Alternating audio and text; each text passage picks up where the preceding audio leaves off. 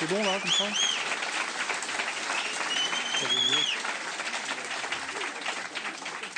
Merci à Jean-Marie, qui est notre responsable égalité et réconciliation d'Île-de-France, pour sa présentation. Euh, c'est la.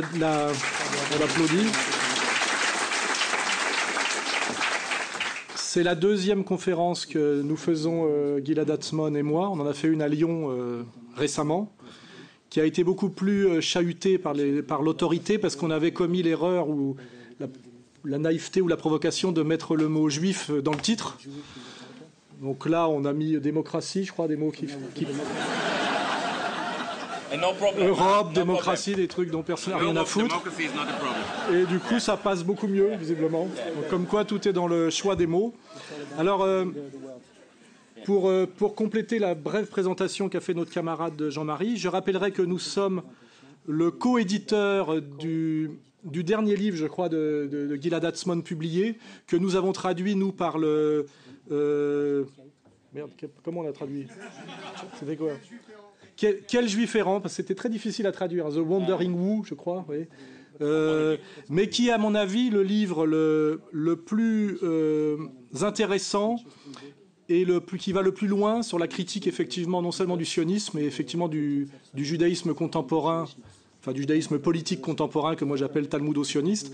Il euh, faut pas oublier que Gilad Atzmon, en plus d'être musicien de jazz et euh, israélien de naissance, donc il connaît bien le sujet, a une formation de philosophe. Hein. Je crois qu'il est diplômé en philosophie.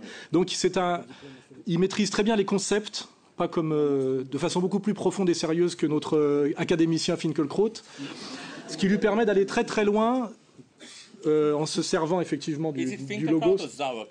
Non, Finkelkraut. On l'appelle crotte fine parce que c'est c'est en verlan. Comme quand on dit, on dit pas, on dit pas Chao, on dit Shoah, on dit crotte fine. On fait beaucoup de beaucoup de verlan pour euh, passer inaperçu. Voilà. Donc euh, je vous recommande la lecture de, ce livre de, de, de, Gilad que nous, que nous éditons. Nous ne sommes pas, il y a deux éditions en français d'ailleurs. L'autre s'appelle La tentation d'Esther, je crois, c'est ça? Ouais. La parabole d'Esther. Je suis pas très bon en titre en ce moment, euh, mais c'est sans doute le livre le plus intéressant, le plus profond sur la question, effectivement, euh, je dirais. Euh, euh, juive et israélienne contemporaine. Ça va très au-delà d'un Shlomo Sand, euh, à mon avis aussi au-delà de notre camarade Jacob Cohen, car ça prend vraiment le problème euh, à bras le corps, à la racine et jusqu'au bout. Hein, voilà, on n'est pas, c'est pas du, si je veux être un peu polémiste, c'est pas du Michel Colomb. Hein, voilà. C'est pas genre euh, je suis antisionisme, mais, évidemment le sionisme n'a rien à voir avec le judaïsme. Il y a, je crois que ce genre de, plaisanterie ne passe plus du tout aujourd'hui. Je pense qu'il y a quand même, euh, il y a quand même des liens et conceptuels, et religieux, et historiques, et politiques. Et, euh, et l'intérêt de, le grand intérêt de Gilad et son grand courage, effectivement, c'est de, de, connecter ces deux termes. Et c'est là d'ailleurs aujourd'hui que se fait toute la différence entre les, je dirais, les gens qui font semblant de lutter contre le, une certaine hégémonie euh, qu'on appellera mondialiste, et ceux qui, qui luttent réellement. Hein. Je crois que c'est vraiment cette, euh, là que se situe, je dirais, la, la, ligne de fracture entre le sérieux et ce que mon, mon, mon, mon ami philosophe euh, décédé Michel Klusker appelait le frivole. Hein, voilà, c'est ce, qui, ce qui marque bien la différence entre le sérieux et le frivole sur le sujet. Et de ce point de vue-là, Gilad Atzmon est sans doute le plus sérieux des penseurs actuels sur la question.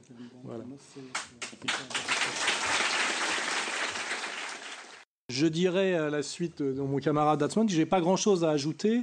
Pour ceux qui ont lu, par exemple, Comprendre l'Empire, j'arrive à à peu près aux mêmes conclusions par des, voies un petit peu différentes parce que euh, bon, bah, je suis un Français de culture française, issu de la classe moyenne catholique, mais on, arrive exactement à la même conclusion quand, je parle de l'hyperclasse, du processus d'hyperclasse, de sous-classe, qui est le, grand mot d'Atali, parce que Gilad cite rarement Atali, mais peut-être l'intellectuel le, le, plus emblématique, c'est peut-être Atali, plus que Bernard-Henri Lévy encore, hein, qui, valide toute, euh, cette vision euh, de domination. Hein. Et euh, donc ce que je peux faire, c'est rajouter quelques points, notamment sur, la question du mondialisme, hein, qu'on ne confond pas avec la mondialisation. Le, mondialisme est un processus forcé, qui est l'influence du mondialisme sur justement sur le, citoyen national. Le mondialisme est, très très dévastateur puisque euh, on a bien vu qu'avec la désindustrialisation, on éliminait progressivement le producteur national. Hein. Et comme la question aujourd'hui, c'est de maintenir la consommation, euh, avec le, processus mondialiste, on externalise simultanément le producteur et le consommateur. C'est-à-dire que dès lors que le producteur n'est plus national, puisqu'il y a la, délocalisation, hein, et que le consommateur, on va aussi le chercher sur le marché international, les dirigeants politiques peuvent cesser totalement de se soucier des citoyens car ils n'ont plus aucun intérêt ni sur le plan de la production, puisqu'on a délocalisé, ni sur le plan de la consommation, puisqu'on joue tout sur la recherche des marchés à l'export. Ce qui veut dire que le processus mondialiste a un effet dévastateur sur le plan social, parce qu'il rend totalement euh, sans intérêt, au vrai sens du terme, le producteur national qui est aussi le consommateur national. Du temps où il n'y avait pas la délocalisation, euh, il fallait se soucier du pouvoir d'achat du producteur par son salaire, car il était aussi le consommateur. Donc, c'est-à-dire le fait même que le producteur et le consommateur restaient national, on était obligé de s'inquiéter de lui pour continuer à faire marcher même la machine à profit et la, logique du capital, et même les prédateurs industriels étaient obligés d'être, euh, comment dirais-je, raisonnables dans leur prédation, parce qu'ils avaient ce souci de maintenir un producteur salarié pour qu'il reste un consommateur. C'est pour ça que le, marché national était quelque part un frein à la monstruosité de l'exploitation.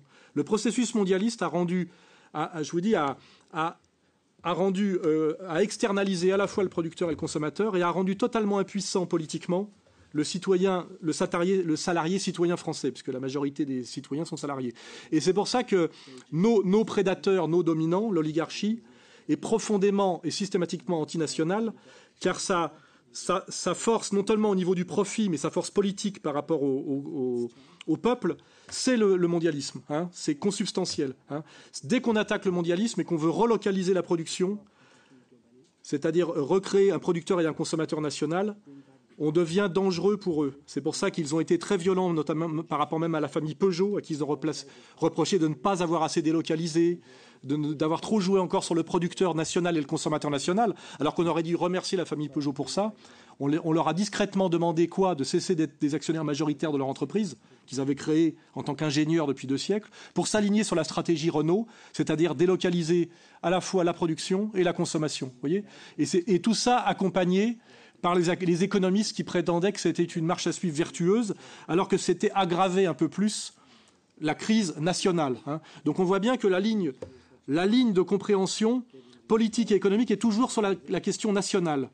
Et là, je vais faire un saut analogique par rapport à ce que disait notre camarade tout à l'heure.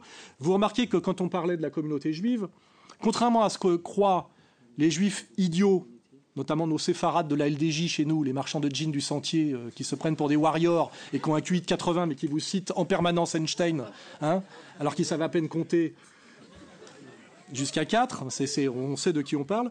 Euh, donc, contrairement aux juifs idiots et aux juifs intelligents, qui vendent l'idée d'une unité, d'une unité du peuple juif, d'une cohérence du peuple juif, c'est un peu l'idée du peuple classe d'Abraham Léon, qui est, qui, est, assez fausse à mon avis. Il y a, comme le disait très bien euh, Douglas Reed, que nous avons édité et qu'on nous a interdit d'éditer, une, une, lutte des classes à l'intérieur de la communauté juive. Hein. C'est-à-dire en fait des juifs riches qui utilisent les juifs pauvres, qui s'en moquent et qui ont des stratégies qui vont contre le juif pauvre. On peut aujourd'hui citer exactement l'arrogance et l'agressivité d'un Bernard-Henri Lévy, dont tous les choix politiques et stratégiques augmentent la mise en danger des juifs populaires. C'est une évidence. Hein. Parce que plus on voit Bernard-Henri Lévy à la télévision, plus le peuple de France a tendance à devenir antisémite, et il est antisémite envers les juifs qu'il côtoie au quotidien, qui sont malheureusement ceux qui n'y sont pour rien et qui partagent leur misère. Hein. C'est une catastrophe. Ce qui veut bien dire qu'il y a en fait des antagonismes de classe à l'intérieur de la communauté juive généralisée. Mais ces antagonismes de classe sont masqués par quoi? Par le tribalisme, c'est-à-dire par la solidarité tribale. C'est un paradoxe que c'est un juif, Marx, qui nous a enseigné les antagonismes de classe, et le monde entier a validé cette théorie qui peut être assez violente, et la seule finalement communauté qui n'a pas validé la lutte des classes, c'est la communauté juive en réalité, par la solidarité tribale. Vous remarquerez que vous ne verrez jamais un juif pauvre critiquer un juif riche pratiquement, parce que pourquoi? Parce qu'il y a ce pseudo-concept d'antisémitisme. Vous voyez? Si vous vous mettez à critiquer en tant que juif prolétaire un juif prédateur, d'un seul coup, vous dites non, je vais tomber dans l'antisémitisme. Et cette solidarité tribale est ce qui empêche notamment aux juifs du peuple de comprendre que parfois de suivre leurs élites juives jusqu'au bout est très dangereux pour eux-mêmes. voyez? Et c'est la vraie question actuelle de la quand par exemple les élites juives françaises se plaignent du vote populaire Front National aujourd'hui et qu'ils incitent le juif populaire à non pas réfléchir en tant que, par rapport à ses intérêts de classe ou à sa position dans l'appareil de production, où il aurait intérêt finalement à être néo-nationaliste, protectionniste, etc., mais à suivre ses élites juives, ils le mettent en danger et, le, socialement et aussi par rapport aux autres, aux, autres populations souffrantes goy, comme, comme traîtres de classe, voyez. Et si vous comprenez bien ça, ce qui veut bien dire que qu'est-ce que le, tribalisme juif, c'est quoi? C'est en fait le nationalisme juif. C'est l'idée que l'appartenance à une communauté transcende les antagonismes de classe. Or, cette vision, qui a une réelle validité, notamment chez les juifs, est interdite aux goy, et non seulement vendue par les élites juives, mais interdite aux goy. Parce que chez les goy, ça s'appelle le nationalisme. C'est l'idée que quand on appartient tous à une nation, on peut essayer de juguler un peu les antagonismes de classe par la solidarité nationale. Voyez? Or, ce qui est très étrange aujourd'hui, c'est que nous sommes dans une situation où les juifs pratiquent un nationalisme exacerbé, qui s'appelle finalement le tribalisme juif, et qu'ils appellent eux-mêmes la lutte contre l'antisémitisme ou la haine de soi. C'est comme ça qu'ils définiront euh, Gilad Asmon. Un juif qui est dans la haine de soi, pas un juif qui est dans l'autocritique ou qui est dans la, dans la conscience. Voyez ils, ils sont eux-mêmes dans l'hystérie nationaliste et ils interdisent tout nationalisme, le plus cohérent qu'il soit, pour nous, les goïms, comme du fascisme. Voyez Ce qui veut bien dire que c'est une perversité fonctionnelle, qui est d'abord non seulement une double éthique, mais une, escroquerie, qui veut dire qu'eux-mêmes se protègent, les élites juives, je parle, protègent leur pouvoir en faisant croire aux, juifs du bas qu'ils ont intérêt à les suivre alors que c'est objectivement une catastrophe pour eux. Ça a été vérifié de façon récurrente dans l'histoire depuis 2500 ans. Mais en revanche, quand il y a du, je dirais, de la solidarité vertueuse, qui serait notamment l'idée l'idée d'égalité et réconciliation, c'est-à-dire que les citoyens d'une nation essayent d'adoucir les antagonismes de classe fatale par la division du travail, par une solidarité en appartenant à une grande communauté qui est la seule communauté qui a le droit d'exister, qui est la communauté nationale, je le rappelle, là ils se font traiter de fascistes et de crypto-fascistes, par ceux-là même qui pratiquent un nationalisme exacerbé, c'est-à-dire les Bernard-Henri Lévy, les Attali, etc., etc. Et c'est ce C'est ce mécanisme absolument pervers qu'il faut dénoncer, car c'est le mécanisme même de la domination des élites juives sur leur propre masse juive et des élites juives sur la communauté nationale tout entière, qu'on pousse finalement à la haine de classe dans une stratégie du diviser pour régner, avec en plus, on peut intégrer en plus dans cette idée la question de l'immigration, qui vient rajouter encore de la violence, car il ne vous a pas échappé que tous ceux qui ont organisé l'immigration dans les années 70, c'est-à-dire le, capital français représenté par Bouygues, hein, les loges maçonniques au nom d'un espèce d'universalisme abstrait et la haute communauté juive, vous pouvez le vérifier par toutes les vidéos qu'on a mis en ligne, hein, ceux qui ont organisé l'immigration contre le peuple français, en général, et sur le plan de la protection des acquis sociaux et du travail, et sur le plan, comment dirais-je, de casser une certaine solidarité fondée sur le partage de la culture, la cohérence ethnique et la religion. Hein, donc on a rajouté des problèmes. Ceux-là même qui ont organisé ça dans un but de diviser pour régner sont ceux aujourd'hui qui se plaignent des conséquences fatales qu'ils ont totalement organisées. Pourquoi? Parce que la colère de l'immigré ne tombe plus systématiquement sur son voisin français de base, mais par la cause palestinienne et l'histoire de la deuxième intifada, commence à tomber sur la, sur la communauté juive et sur les élites juives. Donc aujourd'hui, on vous montre l'immigré qu'on appelle plus chance pour la France, mais islamiste, et terroriste en puissance. Et vous voyez que cette stratégie s'aggrave tous les jours avec l'affaire Mera, avec l'affaire de Bruxelles aujourd'hui, avec ces pseudo-réseaux djihadistes bidons qui ont été de toute façon entièrement montés par Fabius. Hein, à l'époque, il fallait aller taper sur Assad. Vous voyez à quelle vitesse ces gens-là se mettent à retourner leurs alliances et à vous prendre pour des imbéciles. Hein. Car le seul qui disait à l'époque que cette stratégie était catastrophique, c'était qui? C'était moi. Et je me fais aujourd'hui traiter de responsable de la tuerie de Bruxelles par M. Kuckerman. Donc j'annonce là ici solennellement que je l'envoie au tribunal avec constitution de partie civile.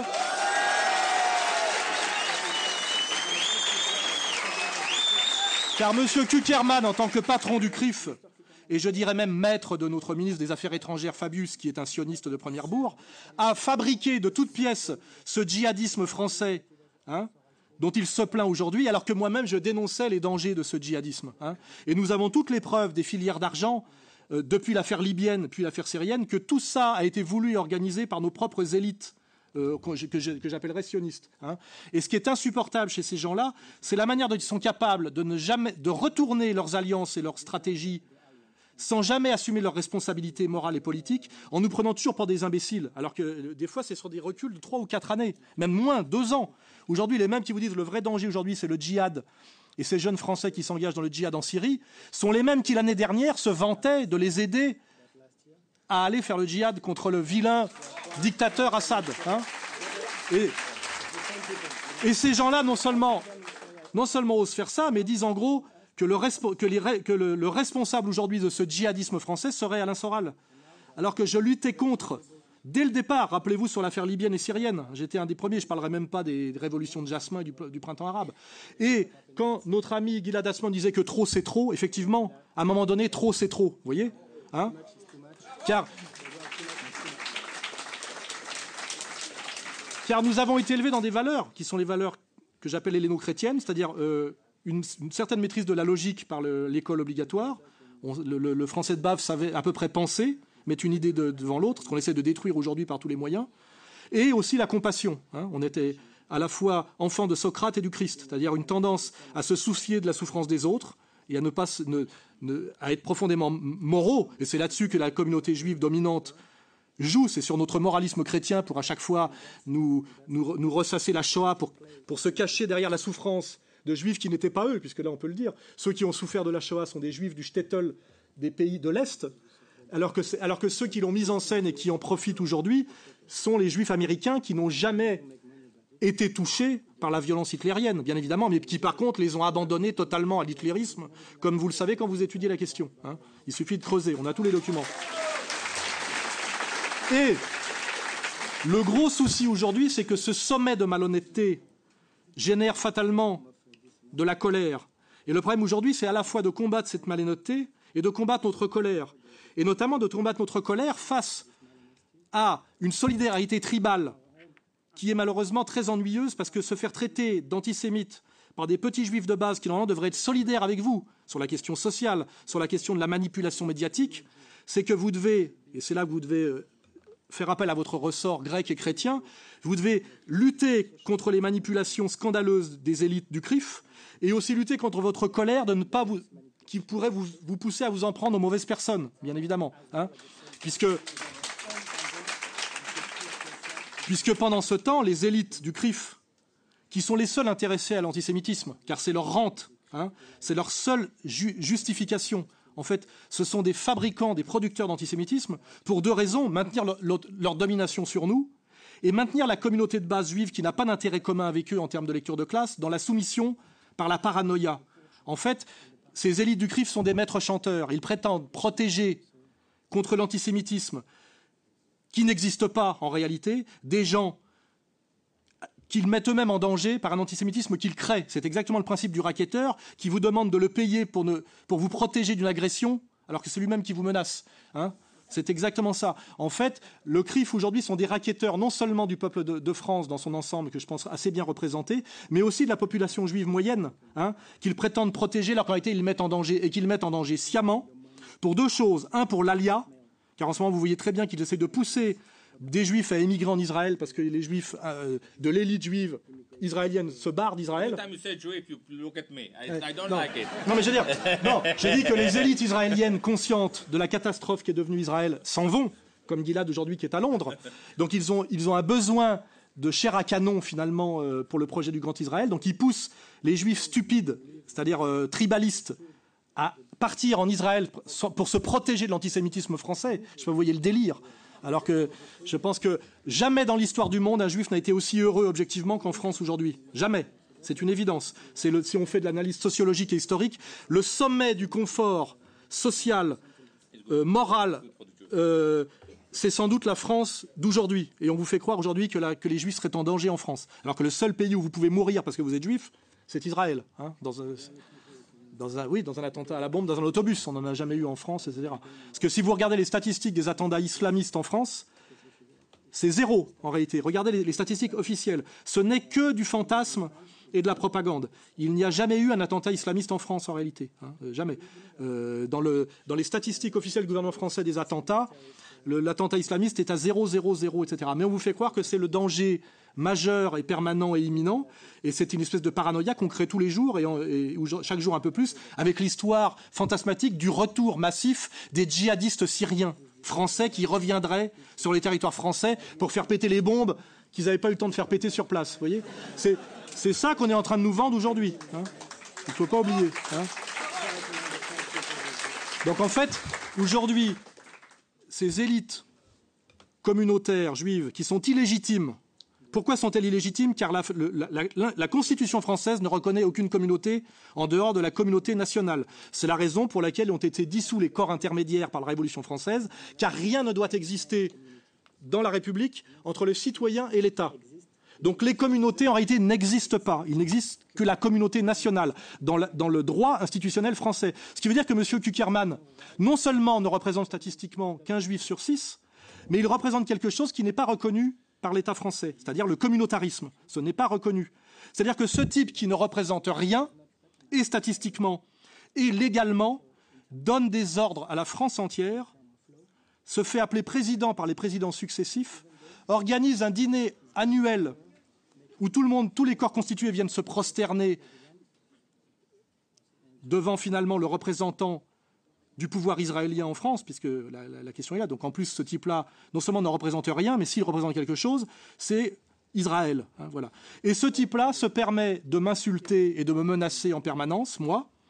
Il le fait tous les jours, en me mettant sur le dos euh, Mohamed Merah, euh, l'étrange affaire de Bruxelles. Hein, on ne creusera pas, mais c'est très étrange cette histoire. Hein. ça, comme dirait l'autre, ça pue. Ça sent le Liarve Oswald, ça sent, ça sent l'opération sous faux drapeau, etc. Ce type se permet de m'insulter, de, me diffamer, de me mettre en danger. Vous savez que j'ai déjà été agressé cinq fois depuis 2004 par des commandos armés sans jamais qu'aucune de mes plaintes ne soit pas classée sans suite, car vous savez que les commandos de petits nervis juifs comme la LDJ ont l'impunité totale en France et même s'entraînent, alors qu'ils sont interdits en Israël et aux États-Unis dans des locaux sécurisés par la police nationale en France. Tout ça est totalement illégal. Hein, voilà. Donc c'est pour ça que moi je vais maintenant mener mon combat directement contre Kuckerman et ce qu'il représente. Ce type ne représente rien, il n'est expert en rien, il n'est pas une instance morale respectable, c'est simplement un ancien cadre de la banque Rothschild représentant des intérêts d'Israël en France. Je prétends être 100 fois plus, voire mille fois plus légitime pour parler au nom du peuple de France, au nom de son histoire, de son intelligence. Hein. et je pense même... Je pense même que ce type que j'emmerde, je le dis bien dans cette vidéo, je l'emmerde. Et... Et le pire danger pour ce que j'appelle avec Jacob Cohen les juifs du quotidien, hein, c'est le lui. Le, c'est lui. Le problème de l'antisémitisme aujourd'hui, c'est pas Dieudonné, c'est pas Soral. Il n'y a pas de problème d'antisémitisme en réalité. Si M. Kuckerman et sa clique voulaient arrêter de mentir et fermer un peu leur gueule, vous voyez, c'est tout. Et c'est vers ça que nous devons aller. Car vous réfléchirez que, comme quand on tire sur le fil d'un pull vert, tous les autres problèmes en découlent. Hein? Voilà. Clairement, euh, ça serait là un autre sujet de débat, mais tous les autres problèmes en découlent. Parce que c'est eux qui aujourd'hui sont, ce CRIF, sont la boussole morale du bien et du mal en France sur tous les sujets. Et cette boussole est systématiquement faussée, menteuse et totalement inversée. Hein voilà. Je finirai là-dessus. Après, on peut passer aux questions. Merci.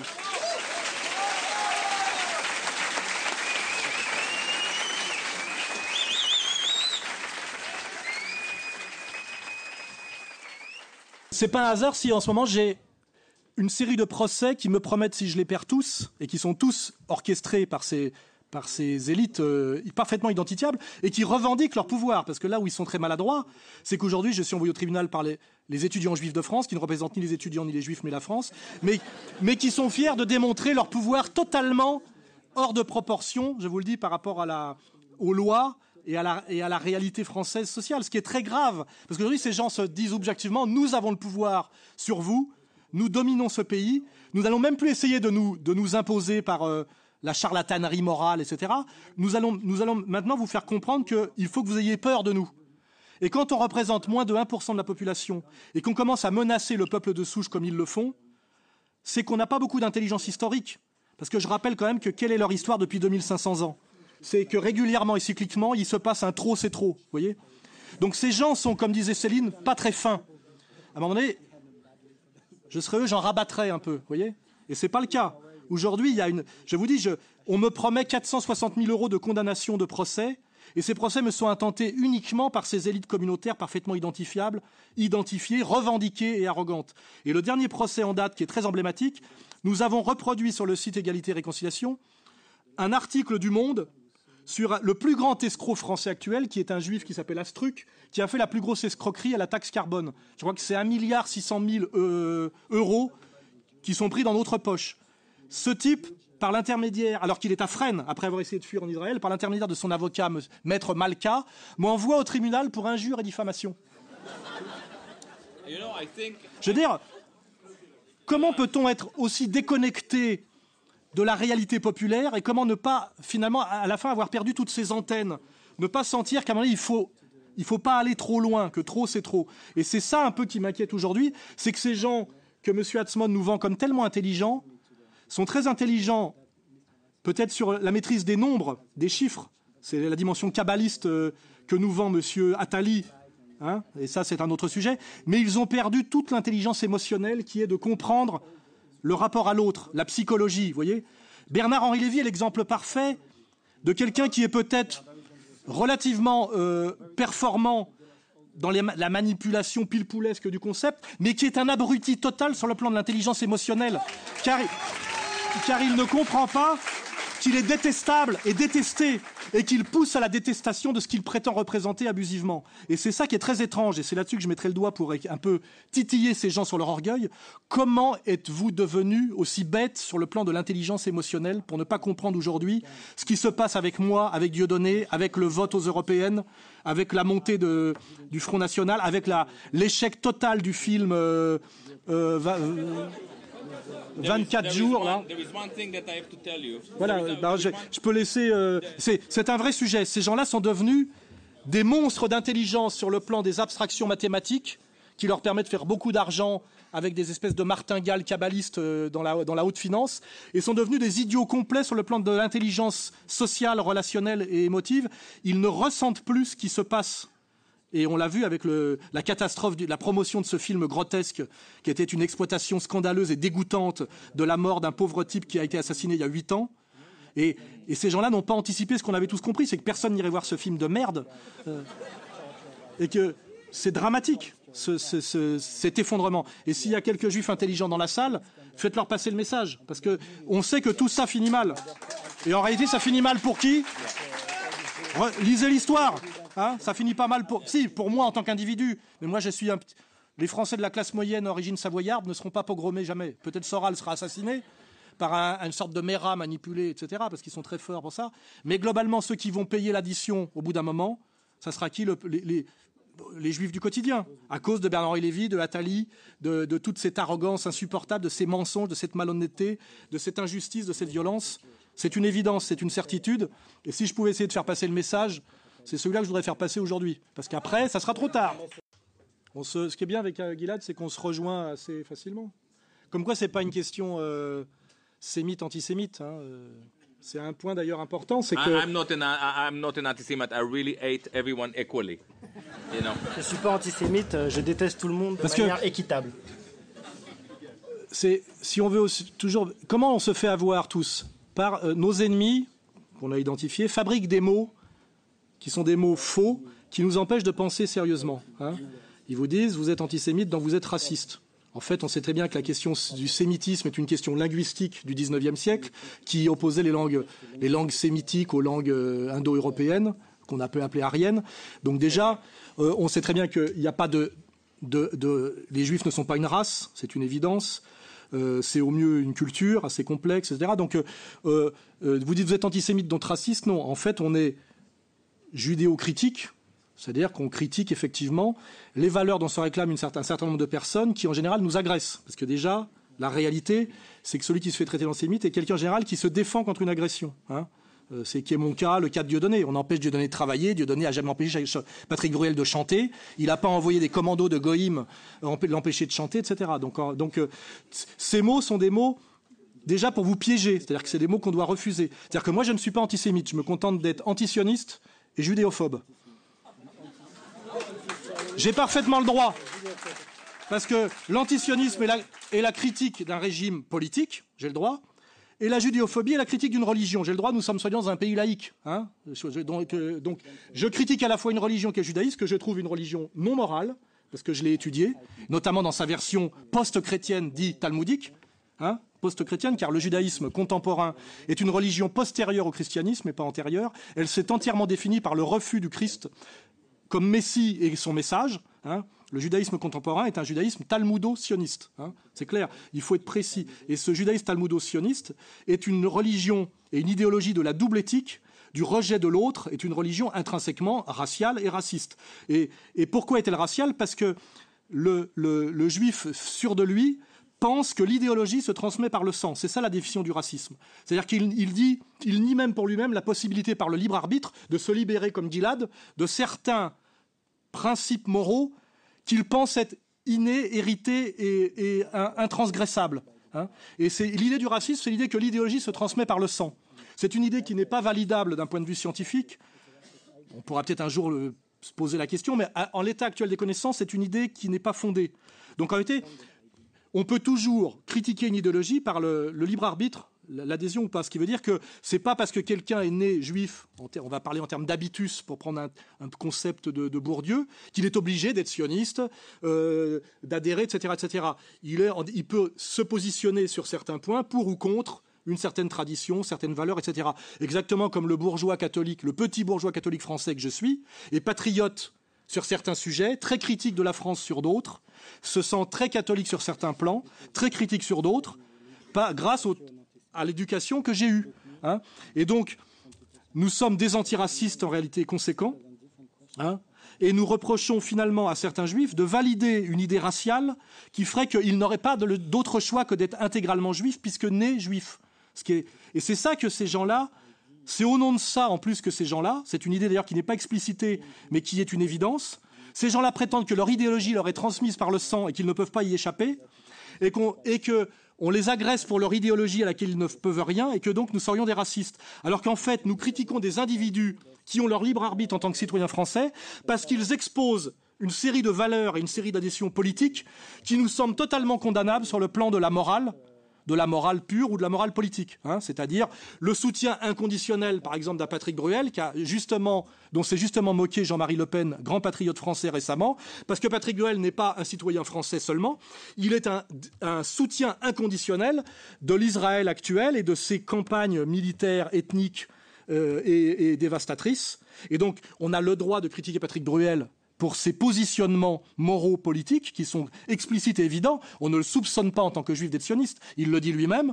Et de critiquer Patrick Bruel pour ses positionnements politiques et moraux ne fait pas de nous des antisémites. Or, tout le système de culpabilisation et, d'agression est un mensonge total qui euh, est d'autant plus insupportable qu'il contrevient à tous les principes qui ont fondé notre soi-disant République française démocratique et droit de l'homiste. Hein. C'est-à-dire que nous avons des suprémacistes raciaux qui pratiquent ou qui soutiennent une politique d'extrême droite, qui nous agressent parce que nous, les critiquons au nom des valeurs qui sont en réalité les nôtres et au nom desquelles nous les avons émancipés en 1791.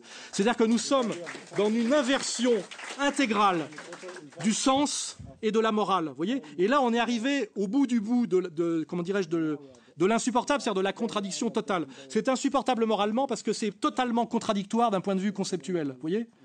Et je prétends, et je ne suis pas le seul, avoir quand même hérité d'une culture, moi, petit français moyen, qui me permet, contre les mensonges de Kuckerman et de Bernard Lévy, de, comprendre tout ça, c'est-à-dire de le comprendre et de le dire, de l'expliquer. Ce travail que je fais. J'ai d'abord compris tout ça pour moi-même et j'ai fait l'effort de l'expliquer au maximum de gens en France pour les, les protéger, les défendre et leur permettre de se défendre contre une domination qui est scandaleuse sur le plan moral et dangereuse sur le plan politique et dangereuse, comme je le dis, pour tout le monde. Hein pour, pour, tout le monde. Et ce qui est d'autant plus dégueulasse, c'est que le jour où ça va péter à cause de tout ça, entre Français d'origine musulmane, entre Français de souche votant Front National, entre Juifs du quotidien brinque-ballés dans leur soutien divers et opposés, ceux qui ont monté cette, cette, stratégie de la haine, car c'est bien une stratégie de la haine orchestrée, les, Bernard Lévy, les Kuckerman, les, les, Attali, se seront tous barrés, exactement comme les, juifs allemands de, la haute bourgeoisie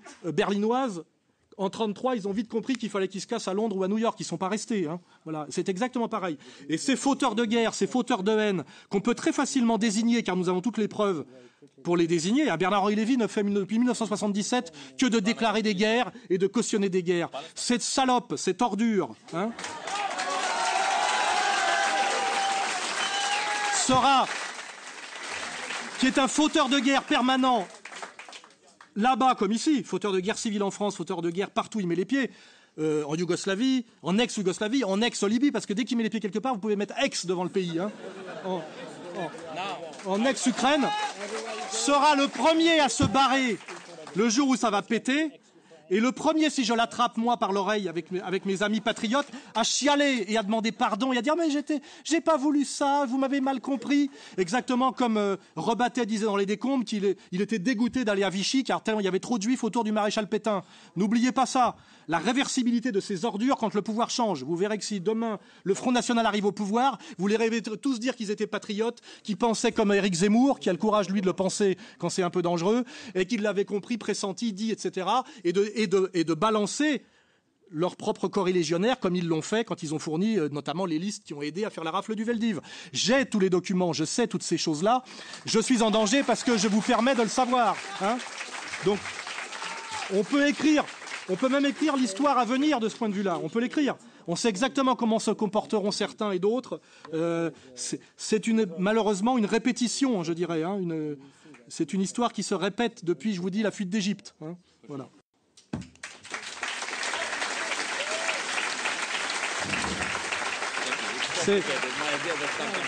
C'est vrai que ma dernière agression n'était pas faite par un commando du CRIF, mais par les antifas de Antifa Paris banlieue, qui se présentent comme des antifascistes, des gauchistes, des droits de l'hommistes, des pro-palestiniens, etc., etc.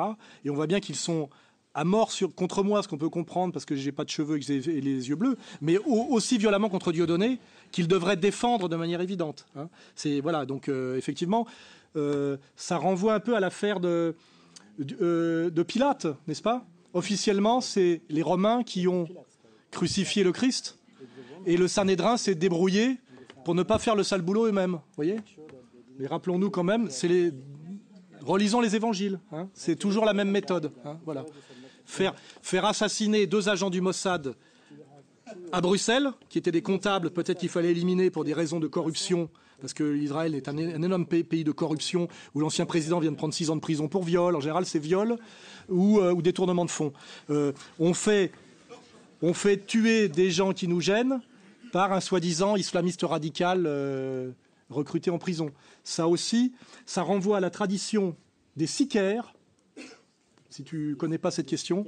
Les sicaires étaient une spécialité juive du temps de l'occupation euh, de la Judée par Rome, qui consistait à faire assassiner des soldats romains pour créer des troubles, non pas par des, combattants de la cause euh, nationale juive, mais par des, types sous, euh, sous, faux drapeau. Voyez Et le sicaire, c'est l'origine de la stratégie de, l'attentat sous faux drapeau, et c'est au cœur même de la stratégie de combat déjà des Juifs contre l'occupation romaine. Ça remonte quand même à 100 ans avant Jésus-Christ pratiquement. Hein, voyez. Donc c'est pas d'hier, c'est stratégie de, ce qu'on appelle stratégie triangulaire, faire faire toujours le sale boulot par les autres pour ne jamais être pris avec du sang sur les mains, et puis de liquider l'autre après qu'on lui fait faire le sale boulot.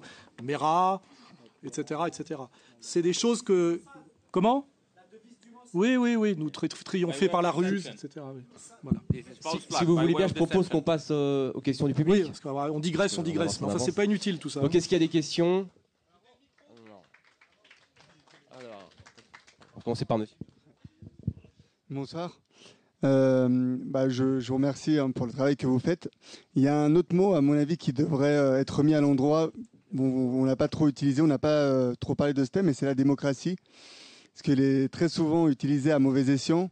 Et bien entendu, bon, euh, je. C'est pas une question. Bah, donc, euh, donc en fait, la question, c'est justement, euh, lorsqu'on parle de démocratie, il faut évidemment parler de démocratie par tirage au sort. Et lorsque Alain parle de démocratie de marché et d'opinion, moi, je lui ferai remarquer, enfin. Quelle est ta question? Non, mais enfin, la, question, c'est surtout est-ce qu'on peut remettre tous ces mots à l'endroit parce que c'est très important. Donc, oui, évidemment qu'il faut. La première chose, c'est de remettre tous ces mots à l'endroit, bien sûr. Oui, on le sait, tout le monde est d'accord. Le gouvernement représentatif et pas de démocratie, c'est pas pareil. C'est une évidence, mais c'est pas une question, ça, bien sûr. Aujourd'hui, la démocratie, c'est ce qui fait qu'on met des gens en prison parce qu'ils veulent dire la vérité, c'est ce qui fait qu'on interdit des livres, qu'on brûle des livres, qu'on se casse la gueule à des comiques métis, etc. etc. Oui. Question, question. Comment faire pour éclairer la lanterne de nos amis juifs du quotidien? Ça, c'est une vraie question. Non, non, mais ça, c'est une vraie question. Je pense que la réponse, c'est malheureusement que ce n'est pas moi qui peux les éclairer, parce que le tribalisme les empêche de m'écouter. Jacob Cohen est la bonne réponse. Il faut que des juifs intellectuels et respectables et respectés leur parlent, puisque le, puisque je pense qu'un juif peut écouter un autre juif, ça c'est sûr. Et, peut-être que Gilad Atzmon peut en troubler beaucoup. Je pense que tu en dois troubler beaucoup de gens. Hein. Pour eux, tu l'es. Pour eux, pour eux qui sont racistes et racialistes, tu l'es. Excuse-moi. Et tu l'es pour toujours. Tu sais que tu l'es pour l'éternité. Tu n'as pas le droit de plus l'être. Mais c'est autre question. Bonsoir. Ma question est pour euh, Monsieur Soral. Est-ce que EER aura une vocation présidentielle d'ici 2017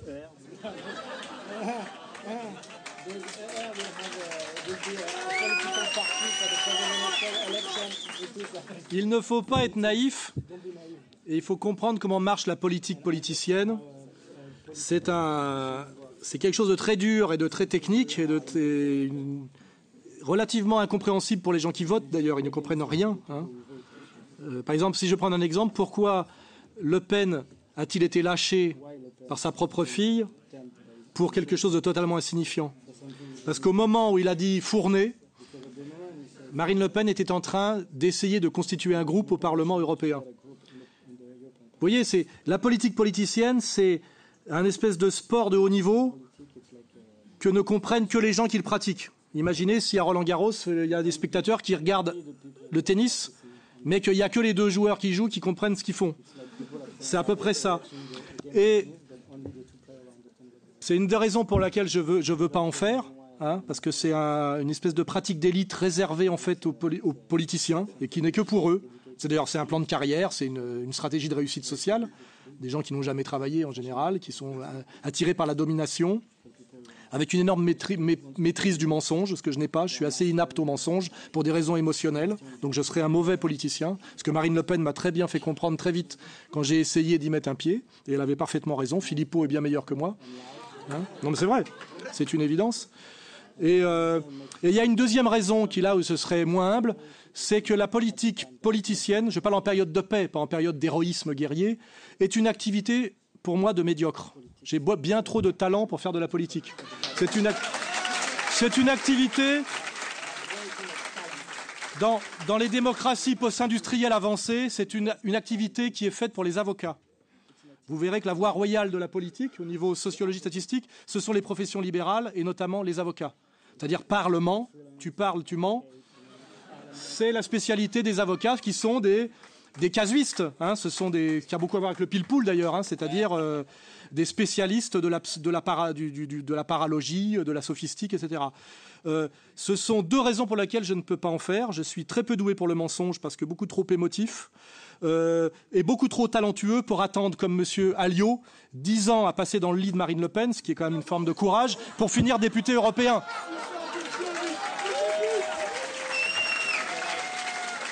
Donc non, la vocation d'égalité et réconciliation n'est pas de faire de la politique politicienne.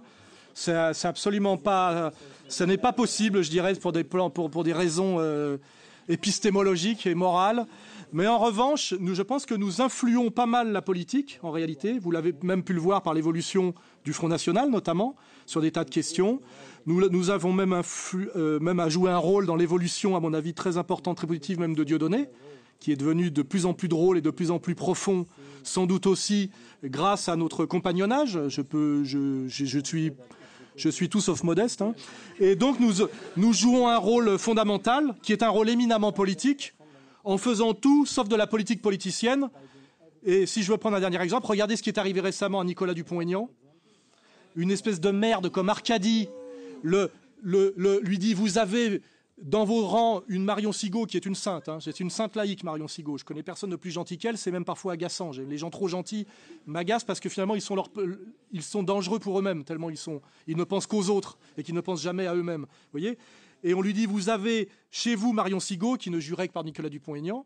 Et euh, Marion Sigaud connaît Alain Soral. Et l'autre, qu'est-ce qu'il a fait? Il n'a pas dit je soutiens Marion Sigaud. Il a dit martingale, élection européenne, sponsor, euh, crédit à rembourser. Et il, et il lui a Ouais. Et il lui a craché à la gueule au nom de la nécessité politique. Quand la nécessité politique vous oblige à mentir, à trahir, à vous déshonorer, à vous conduire comme une merde, le problème, c'est la politique, vous voyez, c'est la politique politicienne. Je ne veux pas me retrouver un jour dans la position de, Nicolas Dupont-Aignan, dont je révèle ce soir qu'il m'avait invité au restaurant, euh, au forum à la Madeleine, pour me dire, face aux témoins, je, Alain Soral, je suis d'accord avec vous sur tout ce que vous dites. Voilà. Scoop pour ce soir, voilà. Um, bien sûr. Moi, je ne mens jamais. Bien sûr que ce que je vous dis là est vrai et vérifiable. Hein. Autre question euh, Monsieur Soral, s'il vous plaît. Euh, au fond, ici. Bonsoir. Merci, merci pour tout ce que vous faites d'abord. Alors j'ai une question sur Éric Zemmour, une énième, qui a récemment déclaré euh, qu'on tuait les juifs en Europe et qu'on n'en parlait jamais aux médias et que les musulmans généralement c'était un miracle qui n'extermine pas les chrétiens et les, juifs, malgré ce que dit le Coran. Donc j'aimerais savoir comment un, gars aussi francisé et aussi conscient peut tomber dans la chutzpah et le tribalisme aussi dégueulasse. Alors je vais répondre sans, faux semblant. J'ai une relation, je dirais, d'amitié critique avec euh, Éric Zemmour, parce que je trouve que c'est peut-être un des moins pires sur certains sujets euh, des, on va dire des intellectuels juifs présents dans les médias. C'est sur Dieudonné, on l'a vu pas trop mal se tenir, etc. J'ai constaté par ailleurs qu'il ne connaissait rien à l'islam et au monde musulman, à part une espèce d'angoisse due à son fond, à son fond pied noir, de juifs algériens chassés par le, par FLN et victimes du décret Crémieux ce qui, n'a que justice. Hein, j'ai essayé de lui expliquer. Hein. Je veux vous avez été des collabos, vous avez été chassés comme des collabos. Parce que je reprends votre propre terminologie. Hein. Euh, ça s'appelle des collabos, euh, les juifs du décret Crémieux. Voilà. Mais il a cette angoisse. Comme souvent, le, juif, il n'est pas ashkénaze d'ailleurs, il, est, séfarade, mais il, a, il, a, cette angoisse du, de l'intello de 50 kilos qui a peur, qui a peur de la brutalité du, je dirais, du, du goy de la cour de récré. Vous voyez, de, et c'est vrai que je peux comprendre son angoisse. Et c'est vrai qu'il est très angoissé par l'antisémitisme des banlieues. Euh, et il se dit que malgré Soral, euh, certains n'auront peut-être pas la finesse de ne pas se jeter sur lui si jamais ça tourne mal. Et donc il est un peu dans la paranoïa, c'est vrai. Et il est un peu dans une lecture grossière à ce niveau-là. Et chaque fois que je me suis engueulé avec lui, c'est sûr, euh, il me disait le danger, c'est l'islamisme. J'ai dit, mais l'islamisme n'est jamais qu'une production de, Hollywood qui n'est jamais qu'une dépendance de Wall Street. Hein. moi, c'est ça mon analyse. la matrice, c'est Wall Street. Et j'ai dit à Wall Street, il n'y a pas d'islamistes, il n'y a même pas de musulmans, ou alors deux, trois saoudiens, comme il y a aussi deux, trois catholiques, mais je veux dire qui font de la figuration euh, intelligente, c'est-à-dire qui apprennent à bien être sionistes quand il faut pour pas se faire mettre sur la touche. Et ça, c'est sa limite, je dirais.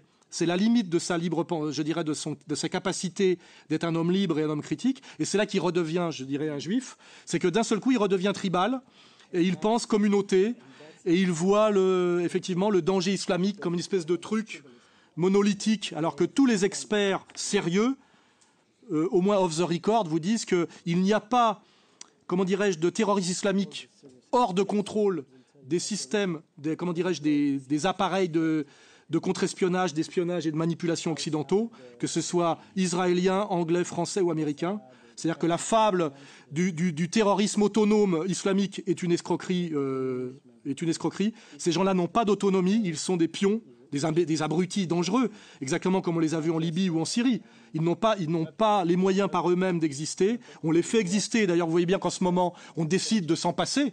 Il y a un changement de stratégie où, sans doute une certaine élite américaine commence à avoir peur de cette stratégie on va dire, de manipulation de l'islamisme et commence à opérer un virage sur la Syrie à 180 degrés, à 180 degrés et à se remettre sur la guerre froide contre Poutine et les Russes.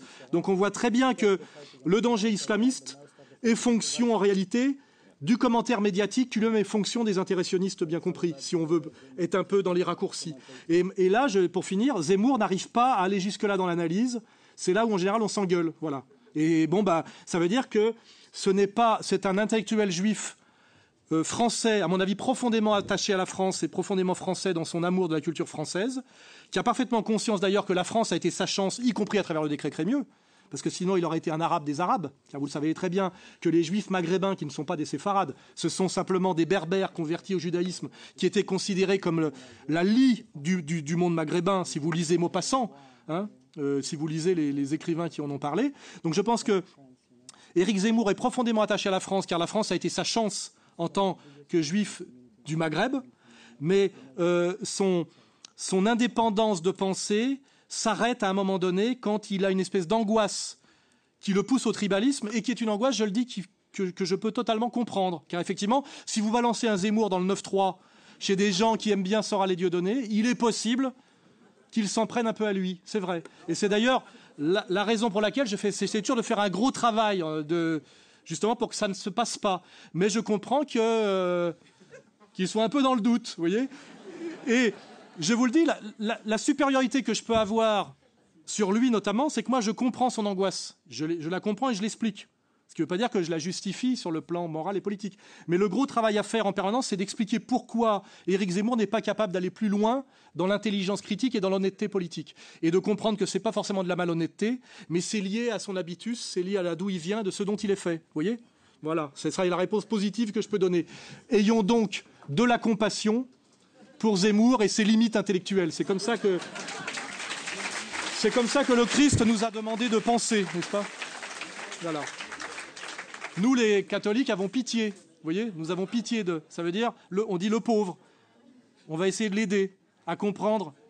Mais on comprend, on, accompagne, on ne, on hait pas, on ne méprise pas. Vous voyez Voilà.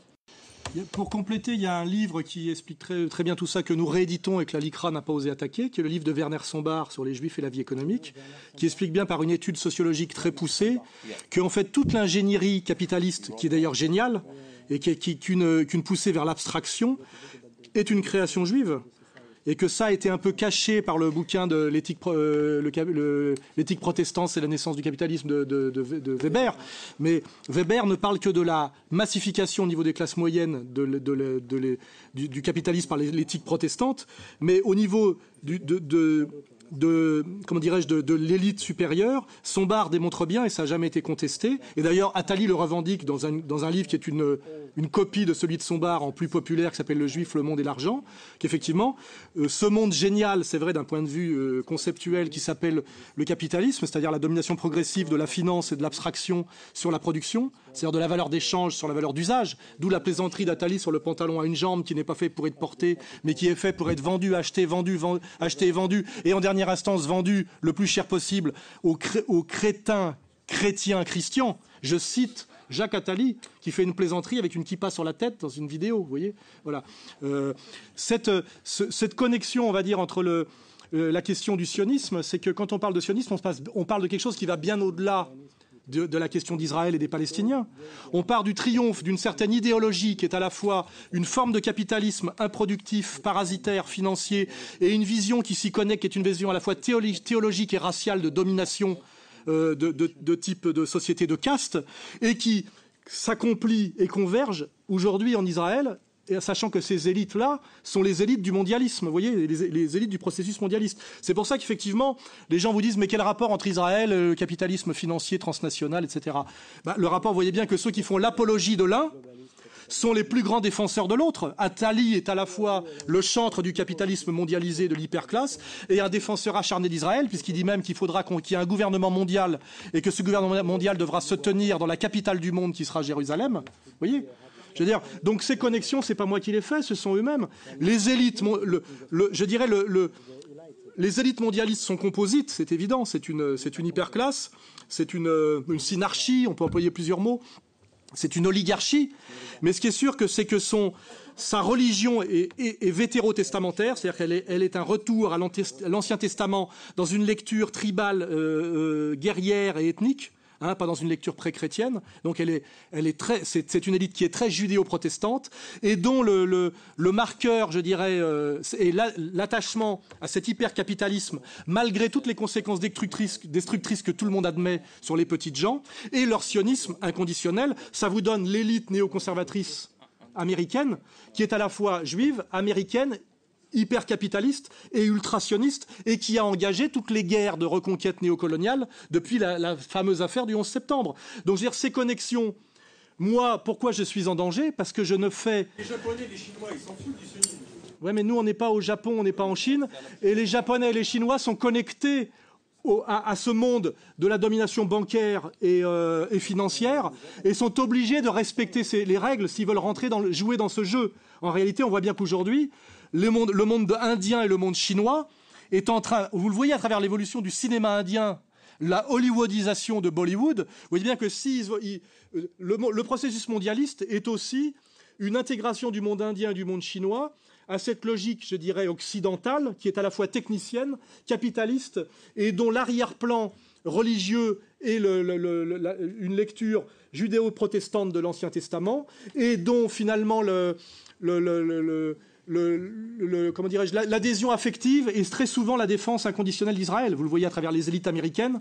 Euh, Mersheimer et Walt ont démontré qui sont deux, professeurs, un d'ailleurs démocrate et l'autre républicain, ont écrit un livre de 500 pages qui a été traduit en France aux éditions de la Découverte, pour dire qu'aujourd'hui, on ne pouvait plus, contrairement à ce que ment Chomsky, justifier le, le sionisme inconditionnel de l'État des États-Unis par les intérêts américains bien compris. Aujourd'hui, le sionisme inconditionnel de l'État américain va contre les intérêts bien sentis de l'Amérique sur le long terme et du peuple américain, mais s'explique par la domination totale du lobby sioniste américain sur la politique américaine à travers la domination sur le Congrès. Et c'est pas moi qui le dis. Euh, euh, Shamir le disait et s'en vantait dans, des, déclarations publiques. Et Netanyahou, euh, pas Netanyahou d'ailleurs, à l'époque c'était Sharon, a dit Nous tenons le Congrès et les Américains le savent. Donc moi je ne fais que répéter, en tant que goïm un peu critique, ce dont se vantent toutes les élites juive, mondialiste et sioniste. je, je, ne fais jamais rien de plus. Et ce qu'on me reproche, c'est systématiquement ça. C'est ferme ta gueule, soit tu, adhères et tu applaudis, soit tu te tais, mais si tu critiques, on te punira. Parce qu'effectivement, en critiquant, tu, montres, tu, tu fais comprendre à la masse des gens que globalement, ce projet n'est pas l'intérêt de la majorité des gens. Parce qu'en fait, effectivement, ce projet est l'intérêt d'un tout petit groupe de gens ça fait bander Bernard-Henri le mondialisme, ce processus mondialiste, parce que c'est vrai qu'objectivement, ça, va être mieux pour lui dans son monde-là. Ça excite beaucoup Attali parce que c'est mieux pour l'hyperclasse. Ça peut ça peut plaire beaucoup à des tas de gens, y compris du show business, de la chanson, etc., parce qu'ils sont connectés. Mais moi, ce que je démontre, et ce que peut démontrer Gilad et tous les gens sérieux, c'est que pour l'immense majorité des gens, ça sera moins bien. Voilà. Or. Vous nous donnez tout ça, très bien, merci, bravo. Mais comment on fait concrètement?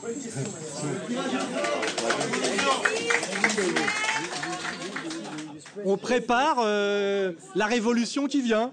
Voilà.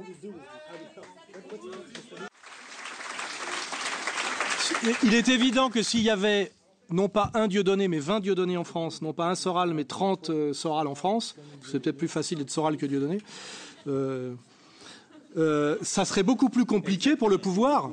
Et moi, ce que je vois, c'est que sur ce chemin de combat qu'on a mené, on a eu des compagnons de route qui nous ont lâchés parce que par trouille, par lâcheté, et qu'à chaque fois notre tristesse à nous, c'est de nous dire s'il y avait plus de courage, qui est simplement le courage de dire non, de dire à, à ferme-la.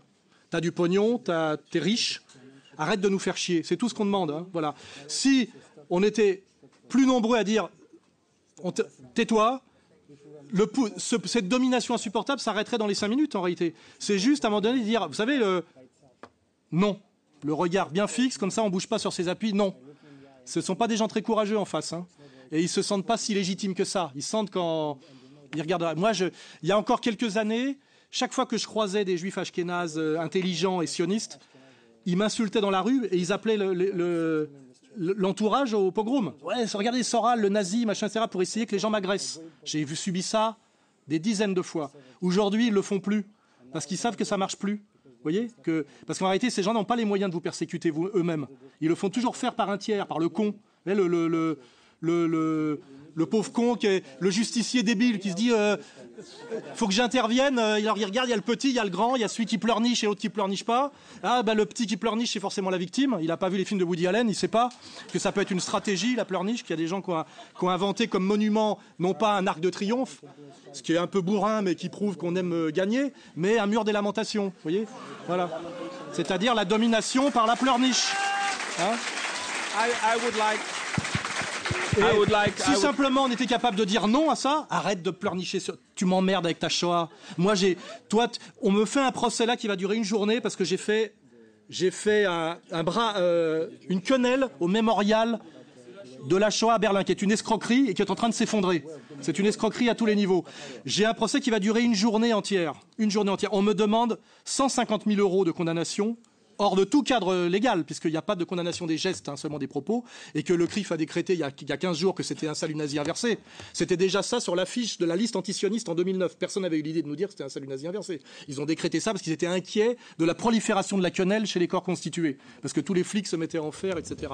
Donc, je vais avoir un procès qui va durer une journée entière à la 17e chambre, et pourquoi ça va donner une journée entière? Parce que les partis adverses, ils seront tous là hein, pour me ruiner. Je vous dis, ça monte à 150 000 euros sans les partis civils. Avec les partis civils, ça monte à 250 000 euros. C'est-à-dire pour avoir fait un geste d'insoumission sur un smartphone à la demande d'une de mes copines à Berlin il y a, le 1er septembre 2012, hein, donc c'est prescrit tout ce que vous voulez, sur Facebook, hein, qui est en plus privé, donc le cadre légal n'y est pas.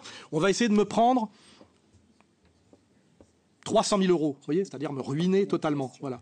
Et, et, ça va durer une journée. Pourquoi? Parce que les parties euh, adverses ont dit qu'elles allaient faire venir 12 survivants allemands de la Shoah.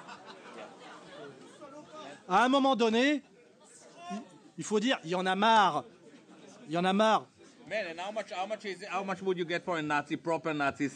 Combien tu prendrais pour un, pour un, pour un, vrai salut nazi Il n'y a pas de cas. Um, um, um,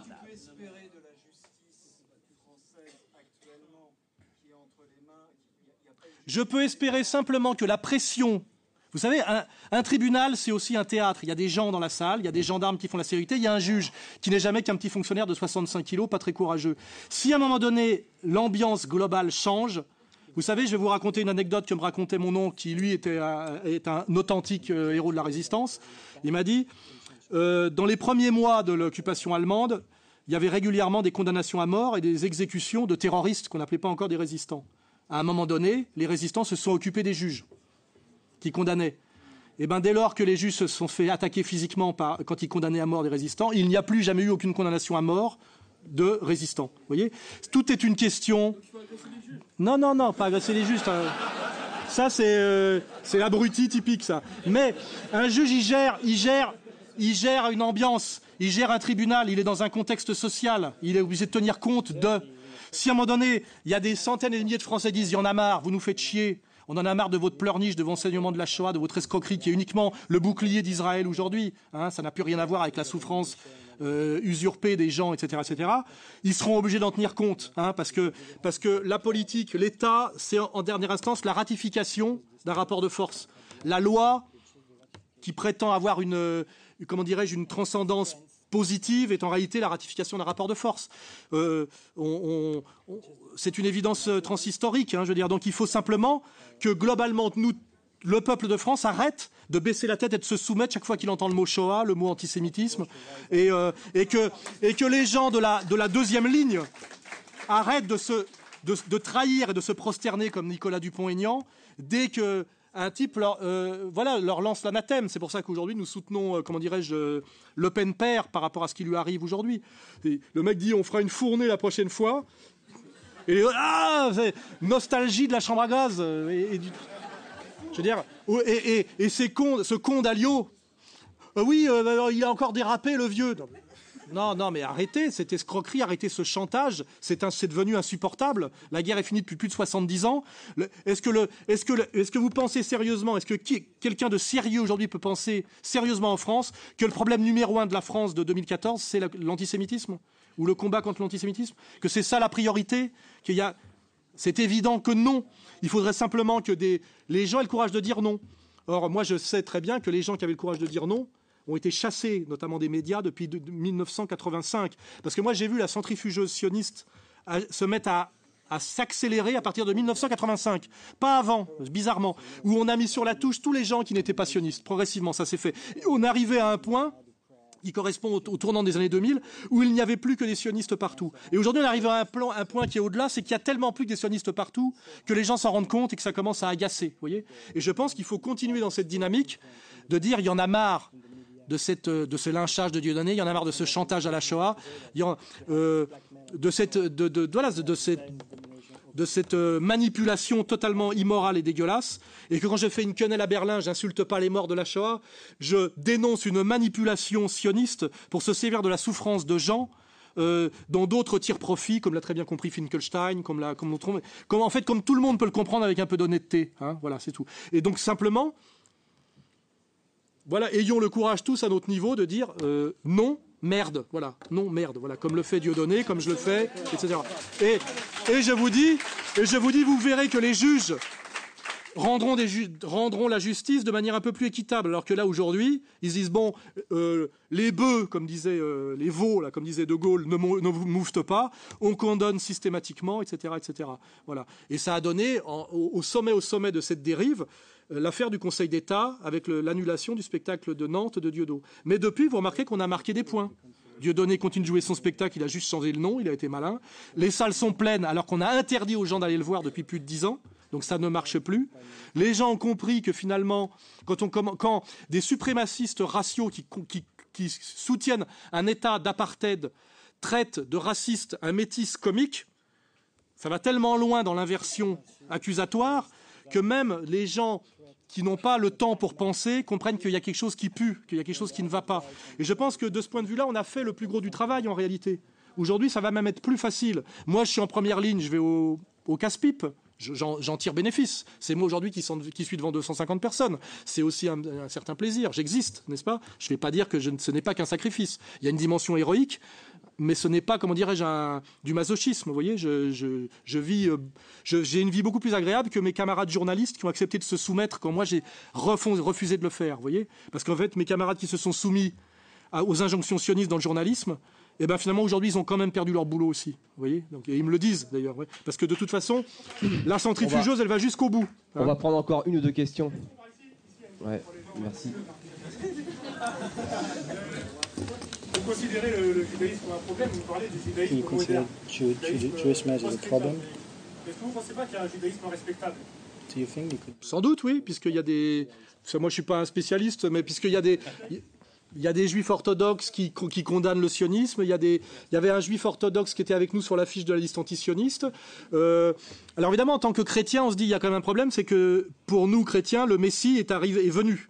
Ces juifs respectables pensent quand même que Jésus n'était pas le Messie. Mais ils prétendent quand même rester un peuple de prêtres et une avant-garde spirituelle qui prépare la venue du Messie, qui accomplira, je dirais, en gros, le bien et la réconciliation sur terre. Quelqu'un qui me dit, je, suis un, homme qui, par sa vie quotidienne, essaye d'élever son niveau de spiritualité pour continuer à être une avant-garde spirituelle qui prépare la venue du bien sur terre, je ne vais pas lui dire euh, euh, t'es un enculé, t'es un salaud. Je vais dire bon, selon moi le Messie est déjà venu, mais euh, bon, ok, voilà. Donc effectivement, il y a évidemment non seulement un judaïsme respectable, c'est évident, mais des tas de juifs respectables qui ont une une adhésion plus ou moins personnelle à certaines, à certaines valeurs familiales, historiques, géographiques. Je veux dire, on peut peut pas demander à, quelqu'un qui est juif d'un seul coup de, de, de critiquer son père, sa mère, son pays d'origine. C'est un déchirement. Il faut comprendre comment les êtres sont constitués. C'est simplement lui demander d'admettre que même s'il a pu rêver sur le projet sioniste originel qui était effectivement de faire des juifs un peuple et une nation comme les autres, de travailleurs, patriotes, localisés, etc., la, dérive qu'a pris euh, euh, l'État sioniste depuis euh, au moins ces 20 dernières années, n'est plus du tout conforme à cette vision laïque et de gauche, et qu'aujourd'hui soutenir l'Israël contemporain de Netanyahou et de Lieberman n'est pas compatible avec les droits de l'homme, l'amour de son prochain, euh, etc. C'est ça le, sujet. Et quelqu'un, quand vous lui dites ça calmement, vous, vous crache à la gueule, vous traite d'antisémite et essaye de vous menacer physiquement ou de vous envoyer au tribunal, je veux dire, la, question aujourd'hui est là, hein, elle, est, là. Et en fait, ces gens-là, très agressifs, très violents, que nous subissons, ouais, Dieu donné, sont une toute petite minorité. Le problème, c'est que c'est une petite minorité qui a pris le pouvoir, au moins d'ailleurs le pouvoir moral, c'est-à-dire qui arrive, qui, a, qui réussi à tellement culpabiliser les élites françaises qu'elles se sentent obligées, ces élites systématiquement, de se soumettre. Qu'on l'a bien vu, ce pauvre Dupont-Aignan, qui est pas, sans doute pas un méchant garçon, face à Arcadie, il s'est senti obligé d'en faire des tonnes, de se mettre à genoux et de, et de, de, de, de, faire un numéro de cirque, alors qu'il a pu dire Je vous emmerde. Qui vous êtes Qui, Arcadie? Vous êtes un sioniste inconditionnel qui défendait et qui accompagnait par vos mauvais films depuis 20 ans toutes les saloperies faites par Tsahal. De quel droit de quel magistère moral vous, vous réclamez-vous pour m'obliger à me prosterner devant vous? C'est ça la, la, la réponse qu'il faut donner. Et pourquoi, pourquoi il ne donne pas cette réponse alors? Sinon, il n'a pas Parce qu'il sait très bien s'il sait très bien comment fonctionne le système politique français, il a entièrement acquis la domination juive sur la politique française, et donc en fait il réagit comme un vrai antisémite en réalité. Il réagit comme quelqu'un qui se soumet de mauvaise grâce à une domination qu'il déteste, mais qu'il valide euh, avec tout cet arrière-plan de lâcheté et de colère rentrée. Et vous comprenez bien que le jour où ça va péter, Dupont-Aignan, la première chose qu'il va faire, c'est se venger de l'humiliation que lui a fait subir, non pas Soral d'ailleurs, mais euh, Arcadie n'est-ce pas? Et qui a eu la conséquence que j'ai pu l'humilier en deuxième, en deuxième, euh, comme la deuxième lame du rasoir, vous voyez? Et finalement, celui qui s'énervera le moins, ça sera moi, parce que moi, je me suis jamais laissé humilier, hein, donc j'ai pas de colère rentrée. Mais imaginez tous ces goys soumis à la colère rentrée qui tapinent aujourd'hui. C'est les mêmes qui ont rejoint le maréchal Pétain, comme l'écrit très bien Simon Epstein en 40, alors qu'ils étaient tous membres de la LICA et, euh, députés Front Populaire quelques mois avant relisez l'histoire et l'histoire cachée de la collaboration. Hein. Et pour ça, vous allez lire ce sociologue israélien qui, sur ce sujet, est performant, parce que lui a le droit de dire la vérité en tant que juif israélien, alors que nous, nous la taisons. les deux livres de Simon Epstein sur la gauche et la collaboration. C'est un livre que j'ai fait découvrir d'ailleurs à Zemmour, qui a eu euh, au moins l'honnêteté d'en parler. Voilà. Hein. Ce sont, c'est ce que je dis à nos élites juives aujourd'hui, c'est que les trois quarts de vos serviteurs goy vous détestent, exactement comme des, serviteurs détestent un maître et, le jour où ils pourront se révolter contre vous, ils le feront. Et c'est là où vous allez, avoir à nouveau la, mauvaise surprise et découvrir votre manque d'intelligence sociale et, pratique de n'avoir pas identifié finalement que ces gens que vous envoyez contre Soral et Dieudonné seront les gens les plus brutaux contre vous le jour où ils n'auront plus peur de, votre domination. Et ça, je mets mes deux mains à couper que c'est comme ça que ça se passera. Parce que ça s'est déjà comme, passé comme ça en 40. Voilà.